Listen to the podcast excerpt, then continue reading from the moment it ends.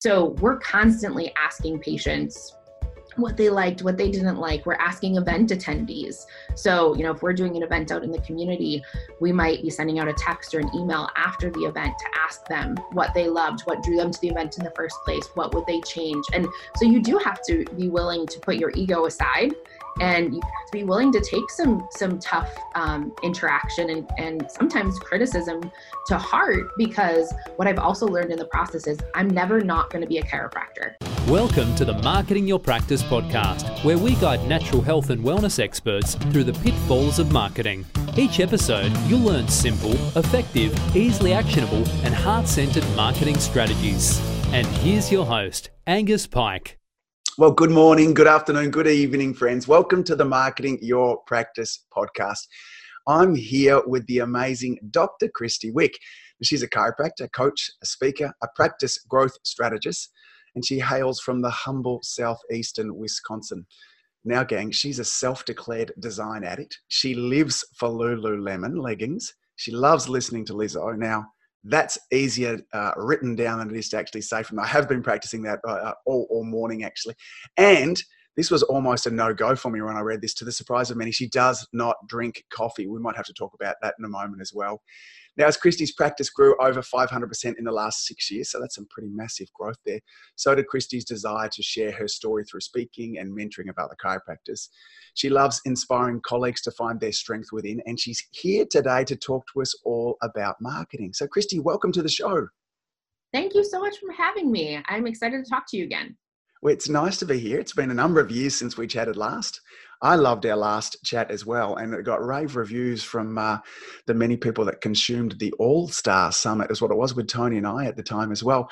So, perhaps for the people that um, haven't seen that, because we got health practitioners from around the world that are listening today, can you give us a little bit of a background of your story? Sure. So I have been in practice as a chiropractor for 12 years.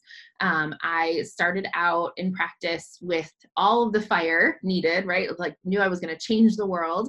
And things kind of the first few years were not really living up to that expectation for me. So I had some struggles early on. And then um, about five years into practice, I had my first child. And he had some difficult experiences early on. And so he really was the the inspiration for me to seek out more knowledge and to really level up my game so that I was comfortable sharing the message and communicating in a way that other women especially could understand and, and take to heart for their families. And so things just rapidly changed in my practice. Uh, now I have a multi-doc, um, all female team. So we have three female docs, mm-hmm. um, all female support staff, and we are just loving life. And we see so many awesome young families. Uh, we're about 40% pediatric in our practice, and then uh, loads of pregnant moms as well. So we just love seeing those thriving young families and keeping it that way. Tell me more about this kind of realization that when you need to, or what your desire was to come and communicate to more young families and young mums, that you realized that things needed to be a little different. What did you discover there? I think the biggest thing for me was early in practice, I really let my own hangups get in the way of sharing the message. So I was always concerned about doing it perfectly and making sure that it was going to be palatable to whomever I was speaking to. And so, because that was on this repetitive loop in my brain, it really limited my ability to just share the message, to just be honest and raw and open. So, I had to seek out help in order to really poke some holes in some of my own limiting beliefs and some of my own perfectionism so that I could get to a point and and realize that no one in our community is hearing two chiropractors five minutes next to each other talking about the message. So if I could get over that thought process that it needed to be perfect, I would have the chance of actually changing the trajectory of that family's life with an imperfect message. I'm a big believer now that, you know, an imperfect message is, is what all of us are sharing. None of us are going to be perfect. And especially for young women across whatever country you are in that are, you know, health decision makers in their household, they like that they want you to be real and raw and honest with them. Uh, so I really was able to just dive into why I was holding myself back and why mm. I felt so self conscious about sharing the message. A lot of it, I think, a lot of health uh, practitioners are, they have a big fear of rejection. And so that prevents them from sharing the message. So had to do a lot of internal work in order to make the external better. Mm. And in that work, I really found that I uh, relate so well with um, so many different types of patients because I'm more than willing to just raise my hand and say, I'm not perfect. My family health is not perfect. We don't do everything exactly, you know, to a T of how um, how that holistic health model works. But that's what people need to hear. They need to see that you're real and raw and honest, and you're willing to um, stand side by side with them and not not kind of on a high horse judging them. So that was really a big transformation of practice is just being willing to um, share the message even though it was imperfect. Yeah. Can we talk more about this concept of um, rejection? Because it's a big one. You know, so many of our listeners, we tend to find ourselves in this, you know, whether we're chiropractors or naturopaths, because we're people people and we want to help people. So that tends to be the drive. I, I don't see many people kind of getting into this because they want to make a bucket load of cash. So, so we, we're there to please people within a, way. We all feel like we've got a secret that we know that really makes a difference to people's health. Um, and yet we're, we're so easily wounded, which I totally get as, as well. And you, you obviously coach a lot of docs as well. How did you transition forwards in the whole kind of rejection thing? And then how do you uh, help the doctors that you coach move forwards also? Yeah it was it was speaking to exactly what you just said that i got into this to help people. And so by me being so afraid of rejection i had to spin that around and say i'm worrying about my own feelings in this scenario. In, and and by doing so i'm actually removing the opportunity for this person in front of me to have information that actually could change the trajectory of their life and mm-hmm. alter their quality of life. So I had to start really kind of drawing out my own feelings and examining them and saying it are my own insecurities and my own fears preventing me from doing what I got into this to do in the first place, which is help people. So I always talk about with my clients that when we choose not to share, we're actually removing that client or you know potential client's ability to make an educated decision. And none of us want to be that person right? Mm-hmm. we're none of us want to be the person that is withholding information that potentially could change the way that they make decisions for their family's health.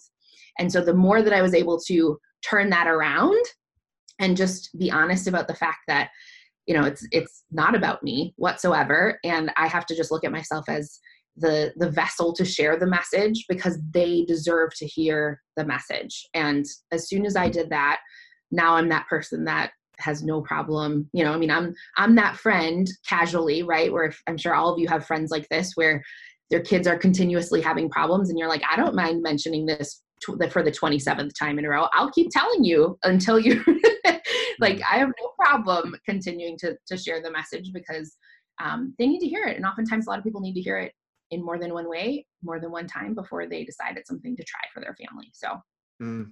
I think it's interesting. I like to explore, you know, what does it mean when somebody says no to us?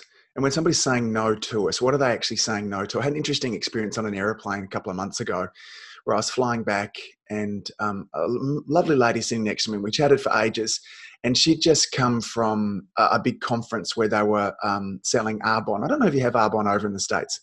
Yes, she was super pumped and excited about it. We got talking about the product. I knew about the product as well. Uh, we had tried it as a family, um, and my wife is just the master at kind of having our house be absolutely chemical free. So Lauren had tried it. it wasn't for her. But anyway, I, I chatted to this gal about it, and um, I could see that she was really fired up after the weekend and she was going to go for her big kind of pitch with me now, which I, I love these situations. So, because I'm interested to see how people will do it. I'm interested in kind of human psychology there as, as well. Mm-hmm. And one, I noticed my desire to want to please her and say yes, because she said, Look, I want to give you some samples of direct, because she'd already kind of said to me, Have you tried the stuff? I went, Yeah, yeah, we tried it. It wasn't for us. We love the idea of the company. You know, anything that's kind of chemical free and organic and better for our planet, we're like, woo, woo, yeah, all that kind of stuff there too. But when she kind of went through the whole uh, spiel for me and then tried to give me a bunch of the samples, and I, I said, Oh, no, I'm not interested. I won't take those from you, but thanks for the offer. The look of devastation on her face was, it was palpable. Like it was so obvious. And I just wanted to wrap my arms around it and say, I still think you're amazing. I've loved our conversation. You're ace. It's just not for me, not at the moment. And it, it had me really think about how many times I had felt rejected because I've put an offer forwards to somebody and somebody said no. And then I'd made up all these stories that they don't like me, I'm not good enough, all these kind of things there too. And I think, you know, most of the time it's not. We're getting phone calls all the time from people trying to pitch stuff, change our electricity. And I just politely say no. It doesn't mean that they're a terrible person. I just don't want what they're offering.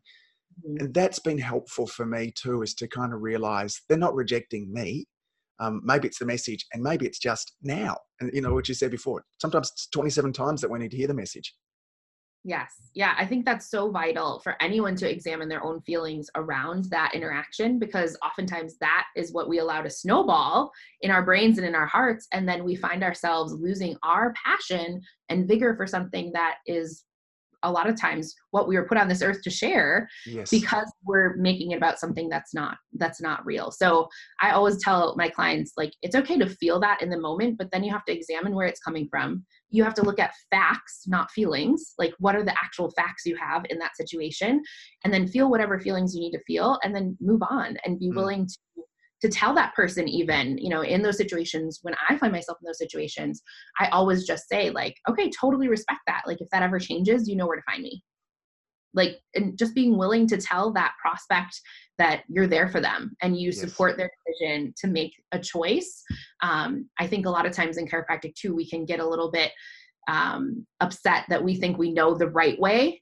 but it's not our job to make a decision for that prospect. They have their own life to live. And it's a huge pet peeve of mine when we flip it on its head because we get really upset when the medical profession does that and mm-hmm. shames them for it has to be this way, this is the right way.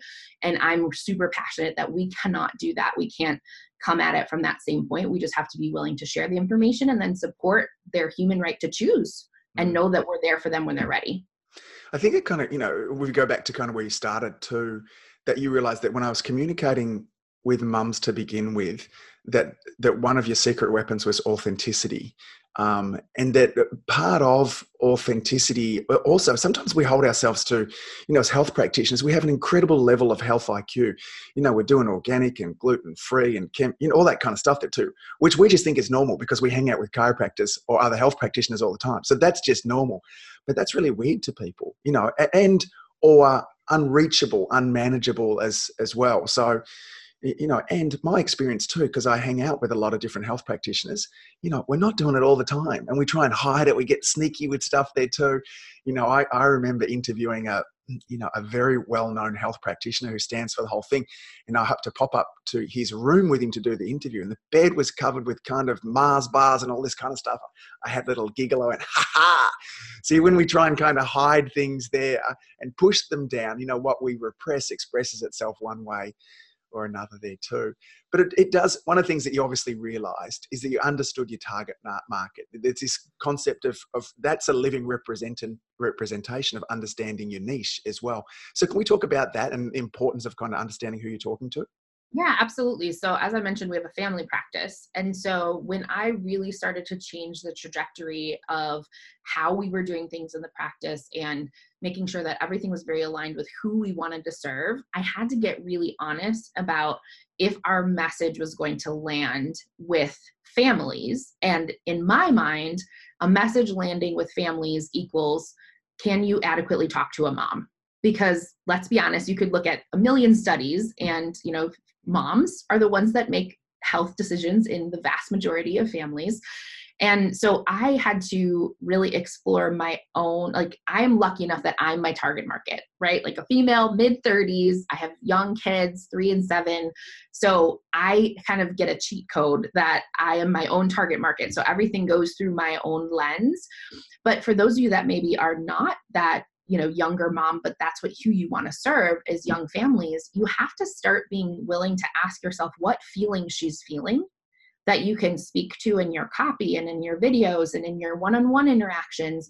So for instance if we go back to the example we were just using of we understand that all of this information we are giving you it can easily create overwhelm. Like you might be thinking right now, I need to change everything my family is eating. I need to change the way we're sleeping. I need to change what we're cleaning with. I need to change all, all the things.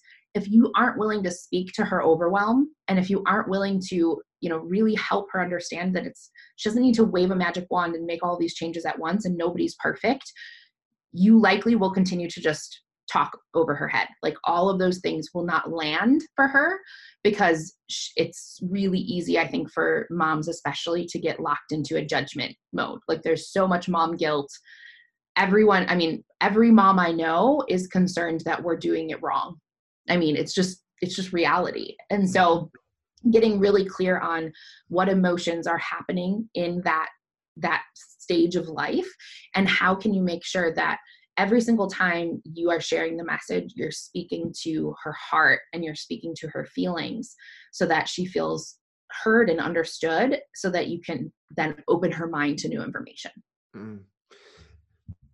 Excuse me. We're, we're so tempted to, I find myself this, I'm a, a bit of a nerd and I like logic and logic really works for me. But when we try and communicate you know, there's there's not, and I mean this in the nicest way. When you're a young family and chaos is going on, there's not a lot of logic happening, but there's an enormous amount of emotion. You know, we're tired. We're trying to work out what's going on. Am I doing? And, and the right, the guilt that happens. Even, you know, am I doing everything that I possibly can?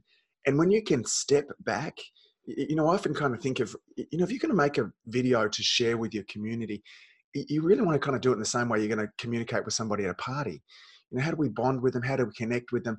You know we really like people that are like us. And when we're communicating with somebody we're searching for things to kind of find that's like us. And if we can you know if you run into one of those situations you're at a party and someone says oh did you go to this school? Oh you must know sally. And as soon as you both got sally together there's that bond. Where can we find these things that are common that we kind of share with as as as well? So do you have um, some strategies that kind of help your docs better understand? Do you suggest they interview their target audience? So if they're not one like you are, right? Um, yeah. How do we get a better understanding of it? Absolutely. I think the more information you can get from your ideal avatar, the better. So one of the easiest things you can do is look at your practice and you all have patients in your practice that you wish you could clone I'm sure if you like right now took a pen and paper and you said, I can think of four or five people off the top of my head that if I had a practice full of Debbie's, I would be like so jazzed to go to the practice every single day.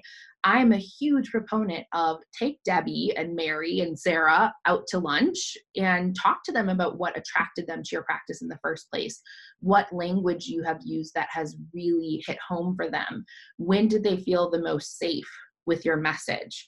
When did they start to um, get rid of some of those overwhelmed feelings and really feel empowered about their ability to choose a different level of health for their family or a different way of health? The more questions like that you can ask your those patients that you want more of now you're actually using facts to make decisions and that's a ceo like in my mind all all marketing has to boil back to how are you actually getting tangible information from the people that you want to serve so that you can then go back and use that to amplify your message. So we're constantly asking patients what they liked, what they didn't like. We're asking event attendees. So, you know, if we're doing an event out in the community, we might be sending out a text or an email after the event to ask them what they loved, what drew them to the event in the first place, what would they change. And so you do have to be willing to put your ego aside. And you have to be willing to take some some tough um, interaction and and sometimes criticism to heart because what i've also learned in the process is i'm never not going to be a chiropractor. Like i'm always going to be a chiropractor so i'm always going to speak like a chiropractor. I'm always going to think like a chiropractor. And so even just writing copy you know early on when i started to make this transition i found i needed a layperson that was very passionate about chiropractic to convey my message because I was always talking at a level that wasn't landing for my target market. So I know what I'm looking for in copy, but I still can't write it as effectively as, for instance, our marketing contractor that we have now, who happens to be a young mom who was in the practice, who lives and breathes this and understands how to land that message far better than I ever can. So being willing to ask, I think, is a is a huge um, first thing. And then the other thing is just tracking all of your marketing efforts and actually understanding your return on investment on each thing and using those facts as well. So if you're investing in something over and over, if as long as you've really done your testing and it's not showing you that it's getting the results you could and should get, you have to be willing to be nimble and shift that investment. And what I'm finding a lot in coaching is a lot of us are just you know going out and just throwing things against the wall and hoping that they stick instead of actually looking at the data with each marketing effort to know is this working? Like are my dollars and my time coming back to me. And so we even track our time. Like for every event everything we're doing for marketing we're always looking at the data of is this something that we should continue on? Is this something we should double down on? Um, because i'm always putting things through that business lens as well. So as far as getting into this you know the marketing realm i think that's really important too. When you talk about tracking and looking at return on investment one of the challenges that we see nowadays, and I'd love your thoughts on this, is that many people that end up in our practice um, might uh, see a Facebook ad, might head on over and like our page, might end up over at our website. And there are multiple touch points, sometimes over months, occasionally over years before they come into us as well. So, as a, it being, you know, in the old days, yeah, well, I saw one of your ads and came on in, there tends to be kind of multiple touch points. How do you deal with that? How do you kind of uh, assign a, um, you know where that lead came from. Right so in my mind there's really two different categories. The category that you're talking about are all things that you really as a business you're not going to stop your website right? You're not going to stop your organic social media. You're not like those are things that are just in my mind kind of a given. So we're never going to walk away from those things. So those are always there and they're always nurturing. Like that's how i really view a lot of our social media is how are we nurturing people that are in our sphere, our sphere, our funnel, how do we help them make that decision quicker? That's what I'm always thinking about with that end. So as far as tracking the ROI, I'm looking at anything that is more tangible. So an event or a screening or you know other things that take a lot of time. So for instance, if we are putting an extra amount of time towards our blog post and then we're putting actual money towards you know traffic to that blog post online how can we then say okay how much traffic did we get and what was our return for each dollar and same thing with events i think a lot of us will put on events or we'll go do screenings and we forget to really figure out how much time did your team spend preparing that? How much time did they spend at the event?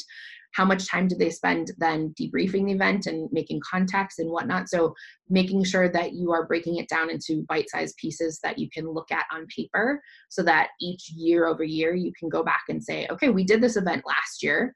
Mm. what actually happened in that event? How where was our time and money spent and what was our actual return? Is there anything we could do to make it better? And if not is it worth our time and energy when we're getting maybe better results over here? And do we want to pivot and put more of our time and attention there? Yeah. Krysti can you share some of the events that you run? What do you do? How long do they take? What are some of the results? Yeah. what works? What yeah. hasn't worked for you? I'll be completely frank. So we were doing events every month yeah. for years and this year we have actually pivoted away from live events because we were getting the feedback both in just our sign up and show up rates and also from our from our debbies and marys in the practice that uh, life was just getting too busy and for them to show up to a physical event was getting less and less palatable to them. So in the past we were doing you know we were doing pregnancy workshops stress workshops um, more of like immersion women's health based workshops adhd based workshops. We were doing basically one of those at least every month. And our um, our market uh, we got to a bit of like market saturation where you know we had been running events for such a long period of time every single month where we were just seeing our return diminish.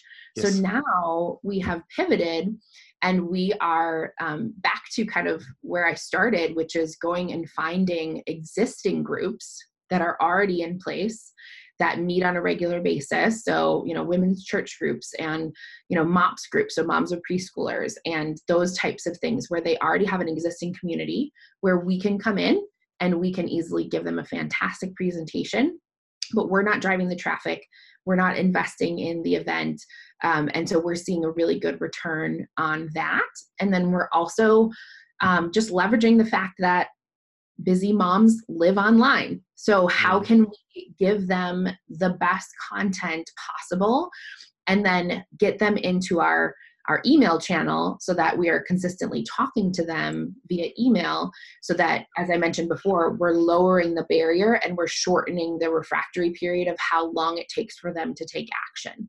So um, yeah we've really pivoted away. We probably have done maybe a quarter as many events this year as we've done in the last few years um, and the practice is still up about 15% as compared to last year. So we're really just being nimble and pivoting and making sure that we're listening to our audience who is just continuously saying year over year it's gotten gotten harder and harder for them to get to a, an event in person mm. once you've identified a group um, that you want to go and speak with um, what's the process that you go through to to actually set the talk up how do you reach out how does that happen yeah so we also do a lot of workplace talks. So I'll cover that too. So the workplace talks, we have found it's best to go in person. So we have a couple CAs that are, you know, like they're just sunshiny. They're very sunshiny CAs. And so we they usually have some sort of gift. Gifts are good. You guys make sure so they take a basket of fruit or, you know, we've done like homemade granola, we've done really fine like coffees and teas, that kind of thing. Um, that wouldn't have been a good gift for me. I wouldn't have like but they always take a little gift basket and then we have a beautiful packet of information. I'm kind of a branding as you mentioned i'm a branding like design freak so i'm really always looking at the materials we're putting out in the world um, and if it's something that i would find interesting and palatable so they have a great packet um, along with the gift and they basically just go and they sunshine the crud out of that front desk receptionist and their job is to get the name and contact information for whomever the decision maker is about having workshops in in house so they will take that gift and they will talk about you know our doctors do a certain amount of community presentations every quarter. We have limited spots available for this quarter and we thought of you because we're super admi- like we admire what you do in the community with xyz so we always do some research as well. So make sure you're talking to what's important to uh, the place that you are.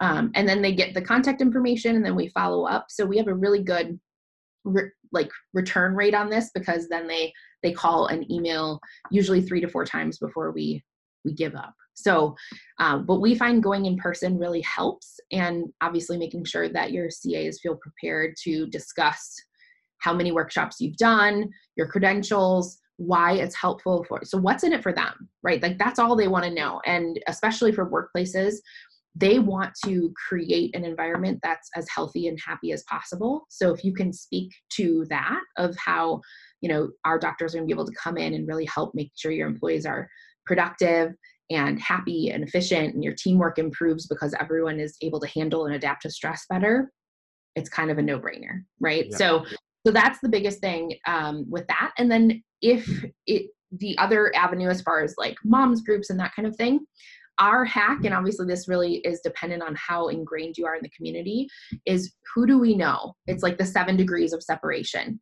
So who do we know that knows a, the person that runs that group and then how can we for lack of a better word leverage that person to help make sure that you know they're providing the info for um, that person. They're introing us and they're getting us connected and talking about what's in it for them. Um, and the last thing i'll say about this for everyone listening is just persistence. Like mm. please don't be afraid to be persistent. Obviously don't be obnoxious. Like don't be an annoying person. But you know for instance for multiple years i wanted to get some of our pediatric workshops um, the flyers for them in our school district mailings. So I wanted our school district, I wanted every parent to know when we had a workshop.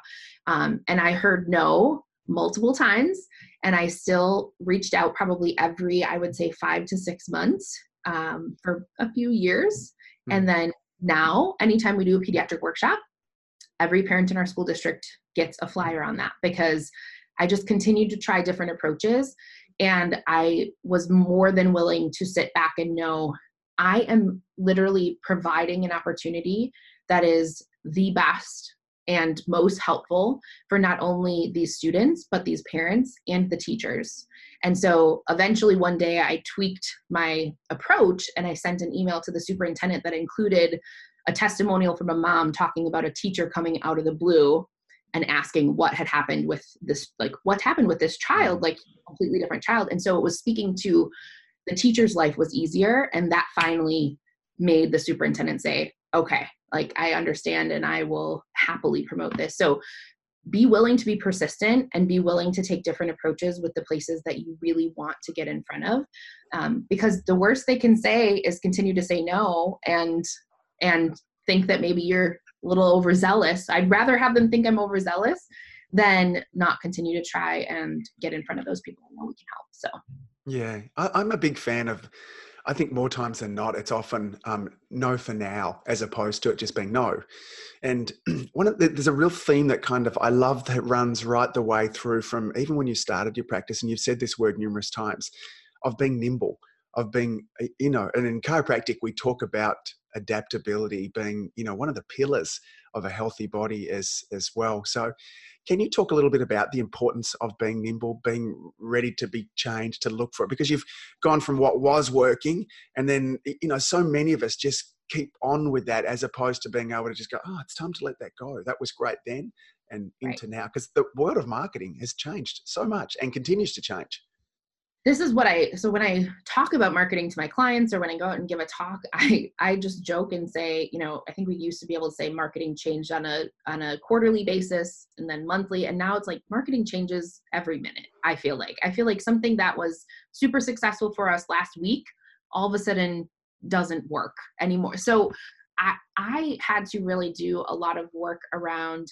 um just because something is no longer working doesn't mean it's bad and it mm. doesn't mean that you shouldn't revisit it again later. But I personally think if you want your practice to grow year over year, you have to be willing to look at your target market and how they're changing and evolving. And your practice has to consistently meet the needs of that target market. And they're going to change and they're going to, you know, unless you want the exact same patients at the exact same point in their life and you're never going to grow with them how are you going to be able to actually start to to reach people as they're going through life and they're facing new challenges? So i think the biggest thing of just being willing to adapt was something that i saw uh, in a lot of other practices that were modeled that were not adapted like they just they didn't want to hear new information they didn't want to try new things everything set, like seemed overwhelming. And as I saw that early on, it was also very preached that like this model is the only model, the only way for it to work. And I practice in a rural area. And a lot of the practices that were modeled for me practiced in an urban area. And so a lot of what they were doing, I would try on. And not only sometimes did it feel inauthentic to me, but it also didn't work because I have a completely different market. And so early on, I had to just be willing to say, I'm going to I'm going to really just listen to my audience and I'm also going to listen to my gut and I'm going to try the things that feel good to me and then I'm going to use data to decide if I should continue doing them and I'm also not going to attach feelings to the fact that, that they didn't work. I'm going to be willing to just like take a sharp left turn if you need to because any successful business has to grow with the times and yeah you know how you marketed how i marketed my practice i just said you know even one year ago is completely different than what we're doing now. And that doesn't mean anything besides the fact that just that's business. Like things evolve and things grow and change. So um, especially for those of you listening if if it feels overwhelming to you that things are changing so rapidly just make sure you get help. Like that's what that's what i had to i had to mm. do and say you know so way back when years ago when we started using facebook ads it was easy. You could target people easily you could throw some money at it and it would it would work. And now there's just i mean the world of that is changing so frequently that if i didn't have an expert in my pocket that came to me and said hey we need to try a new carousel ad this month and i'm like i don't even know what a carousel ad is. Mm. if i didn't have that person who it was her job to keep up with it i wouldn't be the practitioner and the business person that I am because you know my life would be consumed with trying to figure out all these trends. So um, I think you have to be willing to be nimble, and if you're overwhelmed by that, you have to be willing to get help too. So, Krysti, where's the where's the fine line between um, you know looking at what's working and then being willing to change? but then persistence also because we kind of go back to getting your message out with the school like that yeah. took five years or, or, a number of years and a number of touch points um, uh, why did you not come to the decision? Well, this is clearly not working. Pivot, be nimble, do something different. So, what made you kind of double down and stay with that as opposed to saying this is not a strategy? That's such a good question. I'm pondering how I can tell you in my brain what I decide to stick with or not.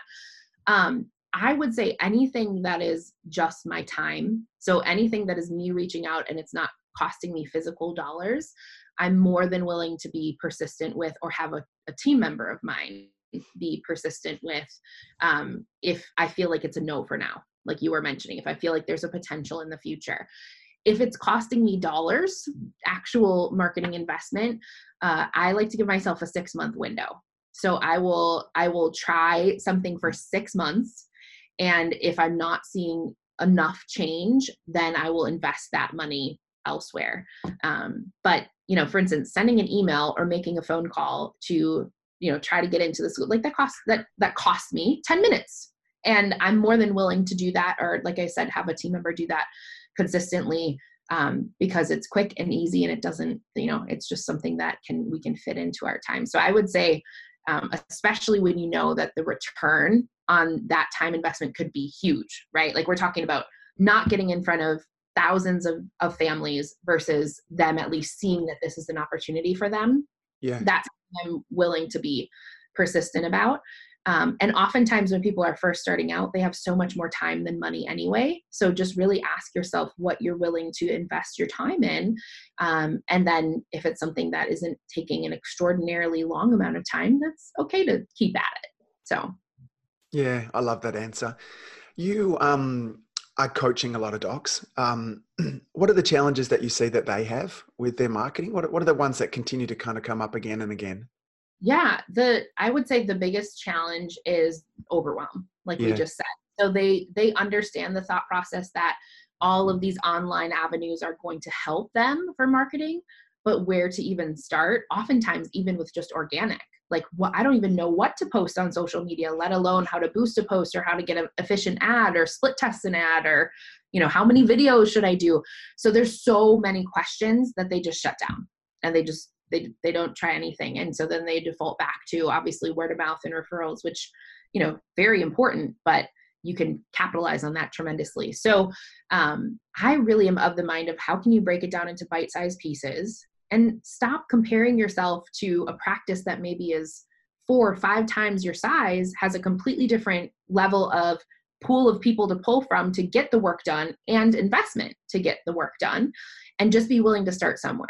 Be willing you know so i'm like especially for organic if people are overwhelmed by what to post and whatnot um, you have to just be willing to start with post one post a day and again go back to what we were talking about of who is your target market and what do they engage with on social media ask them ask them where they hang out are they spending more time on facebook or are they spending more time on instagram and what are the accounts that they love following in their feed and then go look at that and reproduce some of it. I mean, some of the Facebook organic content that we use is hilarious. Like we post so many silly, silly memes. And when we first started doing this, I was like, oh gosh, I can't believe we're like posting another meme about, you know, coffee and wine. Like it it it bothered me as a practitioner so much. But they're engaging with those posts so frequently that then when we have a social proof picture of us adjusting a baby and telling this fantastic story, they actually see it because the algorithm knows that they're engaging with our silly content. So therefore, it's serving them our life changing content. So I think just overwhelm is the number one thing that I see that's preventing people from starting something with marketing. Um, and there's so many resources out there. I mean, this is a great i'm so glad everyone is listening to this. this is a great resource for all of you to just use and pick one thing each week or each month that you're going to implement and just break it down into bite-sized pieces so you're not overwhelmed so you can just put one foot in front of the other and start seeing some results It's so tricky because we're used to seeing everybody else's end game. You know, whether you're on Instagram and you happen to see some wonderful Instagrammer whose colors are all gorgeously aligned and their wall is all in a pattern and there's, you know, so, but, but I, I promise you they didn't start like that.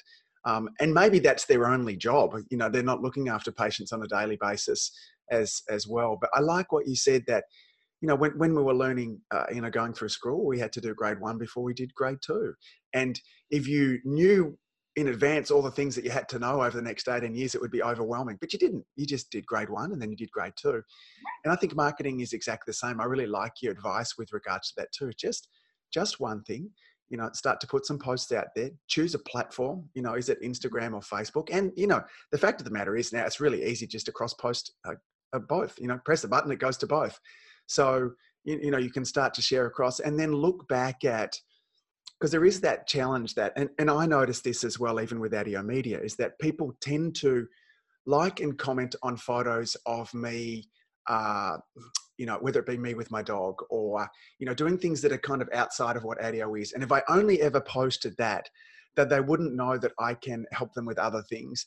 But yet if i only ever posted stuff on marketing then you know what? Not it's dry and boring and for some people you know it's not for me i find it really engaging and exciting there too but people want to get to know us and so finding that balance between and and again not to get overwhelmed with it too but you know perhaps pick up your phone and uh, open up instagram look at your posts and then go into the area of insights and see go wow every time we do that you know that's got eh, that's got a whole bunch more engagement than everything else there too i can do more of that as well. So um you know there's a lot to be gained there too. So Krysti tell me um, I, I, want to kind of jump in before we finish up here too and talk a little bit about your coaching. How does your coaching work? Do you is it kind of group coaching one-on-one coaching? do, you know how does that all work so it's a group coaching program where they're getting content but they're also getting some personalized attention so that I can make sure, because everyone has different practice goals, everyone has a different practice vision. And when I looked at kind of the market in chiropractic, I really felt strongly that, especially for women, that was being overlooked. That you know, everyone, what what we believe success is for our practice, um, is very different from person to person. So I am really just super passionate about drawing that out of each client and doing my best then to help them put some blinders on so that they're laser focused on what that is for themselves and they can really remove any shame around it not looking like someone over here and someone over there um, so it's it's a combination of content and some individualized attention and it's an awesome community of women that are really just so excited to lift each other up and support each other and create this really judgment free zone where they're excited to um, to thrive in their own way and mm. that's that's what i um, have been so passionate about about building and they're just getting amazing results. I mean, women that have felt like they're stuck for years and years are, you know, the the actual program is only a couple months old and they're already up, you know, 30, 40% this year. It's just amazing to see them kind of give themselves permission to live life their own way and then just practice their own way uh, because that's what that's what our communities are craving as well. So there's some really um, unique challenges that women and particularly mums in practice have of what our society tells us is reasonable. You know, how do I be that world class mum? And at the same time, you know, I, you know, I want to change the world through my practice. And, you know, to the the same extent that's not kind of there for us as dads. It's a, it is a little different and i can't speak on obviously on behalf of all dads but it's not a cultural conversation that's telling uh, men that we have to do everything. It's it's okay for us to just go right get in there get into work. I mean that's kind of in many ways really championed. Um, but it, it's it's hard as as well. So it's nice to see that there is you know again you've chosen a focus here and something that you've kind of um, you know personal challenges that you've had as as well. Now, at the moment though, you don't have any spots available if people are kind of interested for coaching, which is That's yeah correct. So right now I'm on a wait list, but I have some big announcements coming in October of 2019. So if people are interested, they can head over to theilluminatedsquad.com, and I'm sure you'll link that up in the show notes. Yes, and they can get on the wait list and um, be the first to know what's what's next for for the squad. Yeah, now I chuckle now because when I first saw that link, I thought it was the Illuminati squad. So um, I'm like, yeah. oh, hang on, what's going on here? The Illuminati squad? What are these girls up to? So uh, it's the Illuminated squad. Illuminated, yes. Yeah, yes, yeah. And I, I will have some uh, links in the show notes as well. And then if people want to find you on any of the socials as well, where should they look, Krysti? Instagram is my favorite. It's where I love to hang out. So just at Dr. Krysti, but my name is spelled pretty amazingly odd. So you'll you'll link that up in the show yeah, notes. I'll have the links inside all of the show notes as well. But you should find Krysti because um you know, Krysti, I, I, hope that our listeners have got today the authenticity that comes through her. And um, she's a great sharer on Instagram and opens up. And I feel like I really know everything about Krysti because she really shares a lot about what her challenges are.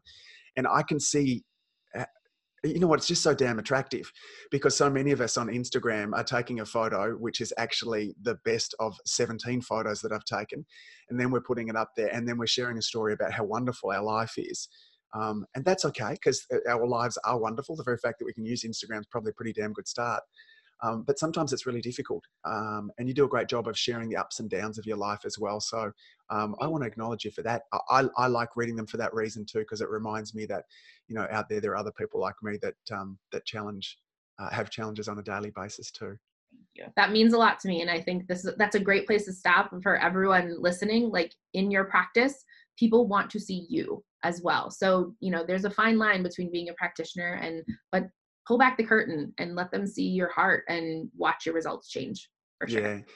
Hey, Krysti, thank you so much for sharing so open with me on the show here today. Gang, I all want you to go and check out Krysti's socials. Go and check out the Illuminated Squad as well.